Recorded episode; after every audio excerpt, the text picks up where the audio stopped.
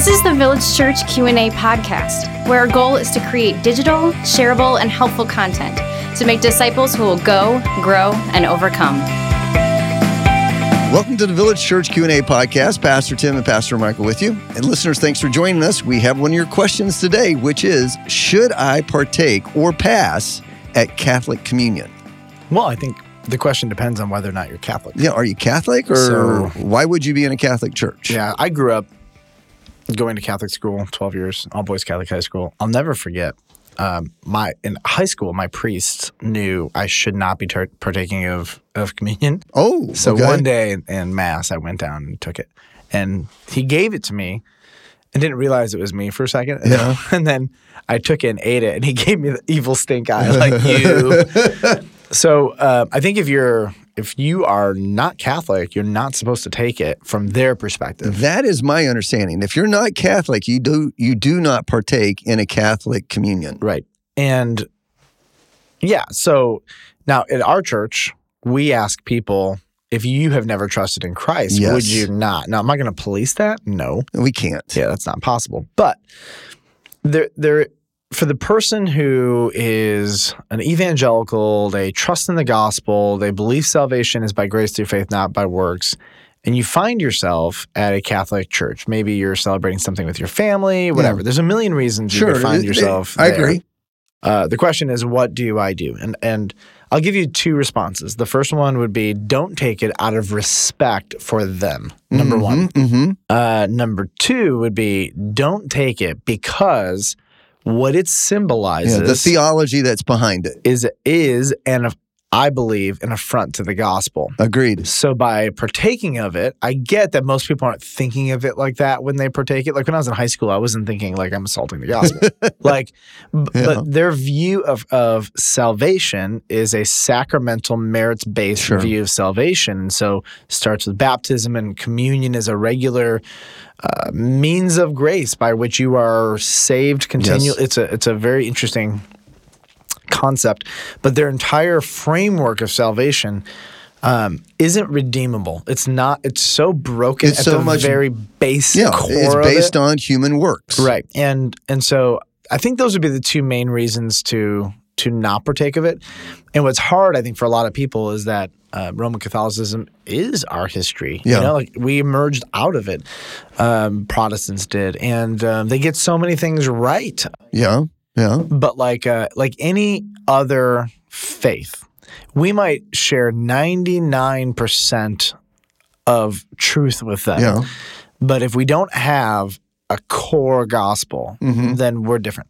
You know, Yes. and uh, they, it- what's crazy is like they believe in the resurrection, they believe in the Trinity, they believe all the things, but their doctrine of salvation is is so fundamentally, thoroughly works based hmm that yeah I, don't- I can't think of a priest who would Would tell people to partake who are non-Catholics. yeah so either out of respect for them which i think is fair or Yeah. respect for just your understanding of the purity of the gospel Now, my, my avoid it. struggle with this is also from a theological basis, and it is their position on transubstantiation. That well that's a whole nother yeah, that's it- like, it's like, whoa, wait a minute, wait a Yeah, minute, wait yeah, a minute. The, the elements don't literally become the body and blood of Christ when the priest prays over them. I always I always have a joke with Catholics and I say um, they're like well you have to take it literally I'm like okay well then Jesus is a door Yeah, he's a door. Like, you know, God's was he eagle. wooden or was he a metal door? Know, Which right? one? Uh, I mean, obviously, like it's it's funny how we so easily mindlessly throw out basic interpretive principles, Yes. you know, and then don't apply them everywhere. But that's that's neither here nor there. That's a Mike, Michael rant. Yeah, I, I would say if you're an if you're an evangelical who have trusted Christ and you're not Catholic, you find yourself at a Catholic church.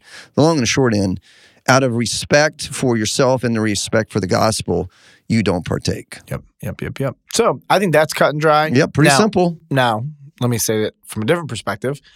Um, if you do, are you sinning? Ooh, Uh, I, I would just say no. You know, and here's why I would say that. I would say just avoid it. Don't go near it. Number one. But number two, um, it is as how do I say this?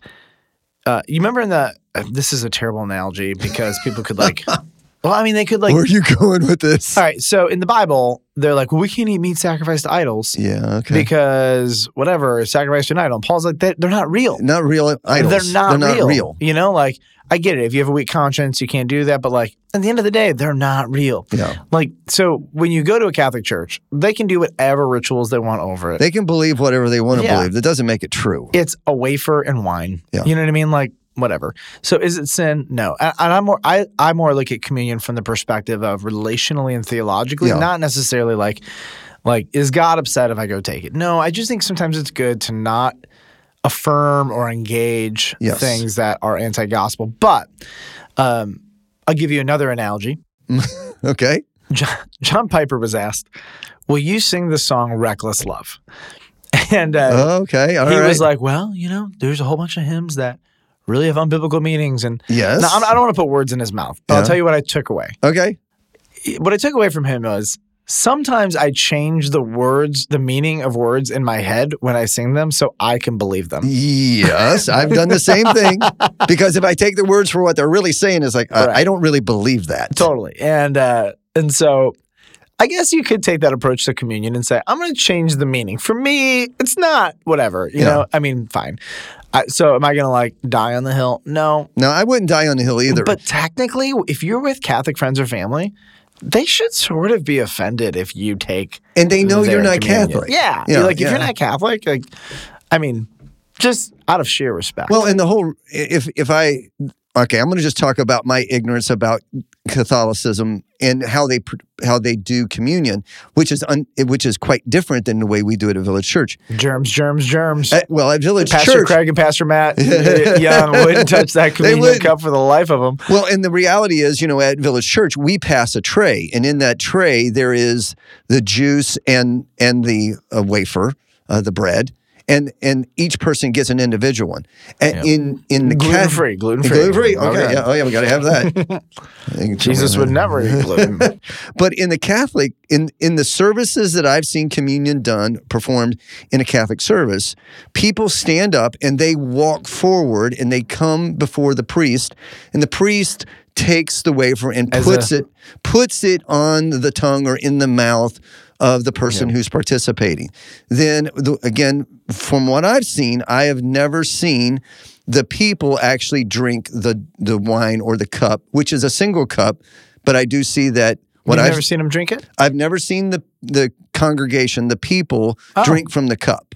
Interesting. Yeah. No, I've, I've yeah, they. Have you seen it where they do drink? oh, yeah, for sure. Because I know Um, in in Catholicism and Catholic theology, um, from what I've read, whether you take the juice or the wine or the bread, either or, it still has the same meaning. Yeah, technically, but uh, most people that I've seen have taken it. The reason they do, they'll put out their tongue because they don't. They'll. It's their way of saying I'm not worthy to touch a Oh. body. See, I've never Um, seen people other than the priest drink from the cup in a Catholic church. Um, Yeah, no, they do, and I've, I've, yeah, I've seen it regularly. Usually, it's yeah. So, it's, But I've only been in a Catholic church maybe twelve services. Yeah, the priest dispensing the elements is uh, a further symbol of of of mediation. Yes. of um, I'm mediating Sure. the cross to you in behalf of the church. The church is the mediatory like um, uh, element of the gospel. You can't get to the gospel but through the church. It's kind of a Yeah. Mm-hmm. there's a lot of symbolism even in just the the person, the priest administering the communion. My as just a funny like, um, now forget about. Catholic theology and everything just for a moment. These are just, I think, greatly humorous things to me Uh-huh. as, as a human, right? and um, again, like I imagine if I didn't grow up in evangelicalism as well and I came into our churches, I'd be like, It would be different. I would make fun of ourselves Yeah, in a different yeah. way, you know. But the genius who was like, I have an idea. Let's take a let's take a white cloth and and let's wipe the, let's wipe the germs off, and now the next person can have them, and now we're germ free. Nope, ne- wipe them off. Yep, like the science behind germs yeah. is it's uh, so what you'll watch is they'll take the chalice and then somebody will drink and then and then the priest or whoever's administering the chalice will will wipe it off with a cloth and give it to the next person and I'm like a little part of me just dies inside I'm like and so they've uh they, there are some different things that the Catholic Church has been doing lately to spice up the administration of Yeah. communion with less germs, if you will. But the other one that I love is uh, whatever's left, because from their perspective, they've this priest has transformed or transubstantiated this uh, wine into the actual The blood of Christ, blood yeah, of Christ, yeah. and you can't throw the blood of Christ like down You the can't throw sink. it you know? away. So like, it doesn't matter how much is left. That dude chugs, and uh, he's just like, you know, like yeah, we're gonna you know the first Timothy. Um, no, I've never seen a drunk priest. I want to be clear. Um, those are those are at the fish fries, but um, on Friday nights during Lent. But um, it's just a funny. I just love it. Like, I, and again, I, it often makes me wonder when people come to Village Church, you know, and they see like the funny little things that they're normal to us. You Well, know, yeah. like, I don't even think twice. Like, no priest is Well- is thinking anybody's judging him. And here's this little evangelical Protestant boy being like, "Why is he drinking all that alcohol really, really quick?" yeah. You know, like. It's, I, anyways, I wonder what people think of you and me. You know? Oh yeah, and, yeah. uh, and and the way we've done the way we do communion now is different than the way we did communion in Protestant churches when I started in ministry. Hmm. when how- I started in ministry, we had one tray, and that tray was passed, and it had all the broken unleavened bread, and people would and I, I'd watch it. You know, you know. People would go through and they'd touch 15 of those, Oh, yeah. you know, broken wafers. And finally they'd take the one they wanted. Maybe it was too big, too small, or just, you know, you got to get just the right size. And, you know, talking about germs, I mean, here they putting their hands all over, Yeah. you know, the broken uh, unleavened bread. And then, you know, now the cups get passed a second time. You know, we do it, you know, more conveniently where the two are together and they are separated original, you know, at the beginning. Yeah, one of my favorite memories as a kid is uh, going to Catholic school. Uh, every week, three or four different kids would get picked to make the communion bread. Oh, So we had all the ingredients. We go down. It was a honey wheat bread, and it Uh-huh. was definitely leavened. And uh, so we would make three loaves of bread for mass. One was for us to eat, and the Okay. other two were for you know. It was before any of the uh, magical incanta- incantations that change the substance the substance of it all. So, uh, but I love the honey wheat bread. I Oh, don't, yeah. and that's not a standard Catholic thing. Like some do wafers, whatever. But at our Catholic school, they did. It was this really, really good homemade bread. Wow, okay. And so we we bake it, and then it come out of the oven, and we cut it. smells so good. It was great. I, I mean, I loved getting ready for communion. so, like, I got the pre-transubstantiated bread. Okay. And uh, I've never, I don't think I've ever actually tasted the honey wheat bread post-transubstantiation. Okay. My gut tells me it's the same, but whatever. we'll find out. Well, listeners, thanks for joining us today. Please come back again when we're answering another one of your questions, which will be what happens as soon as we die?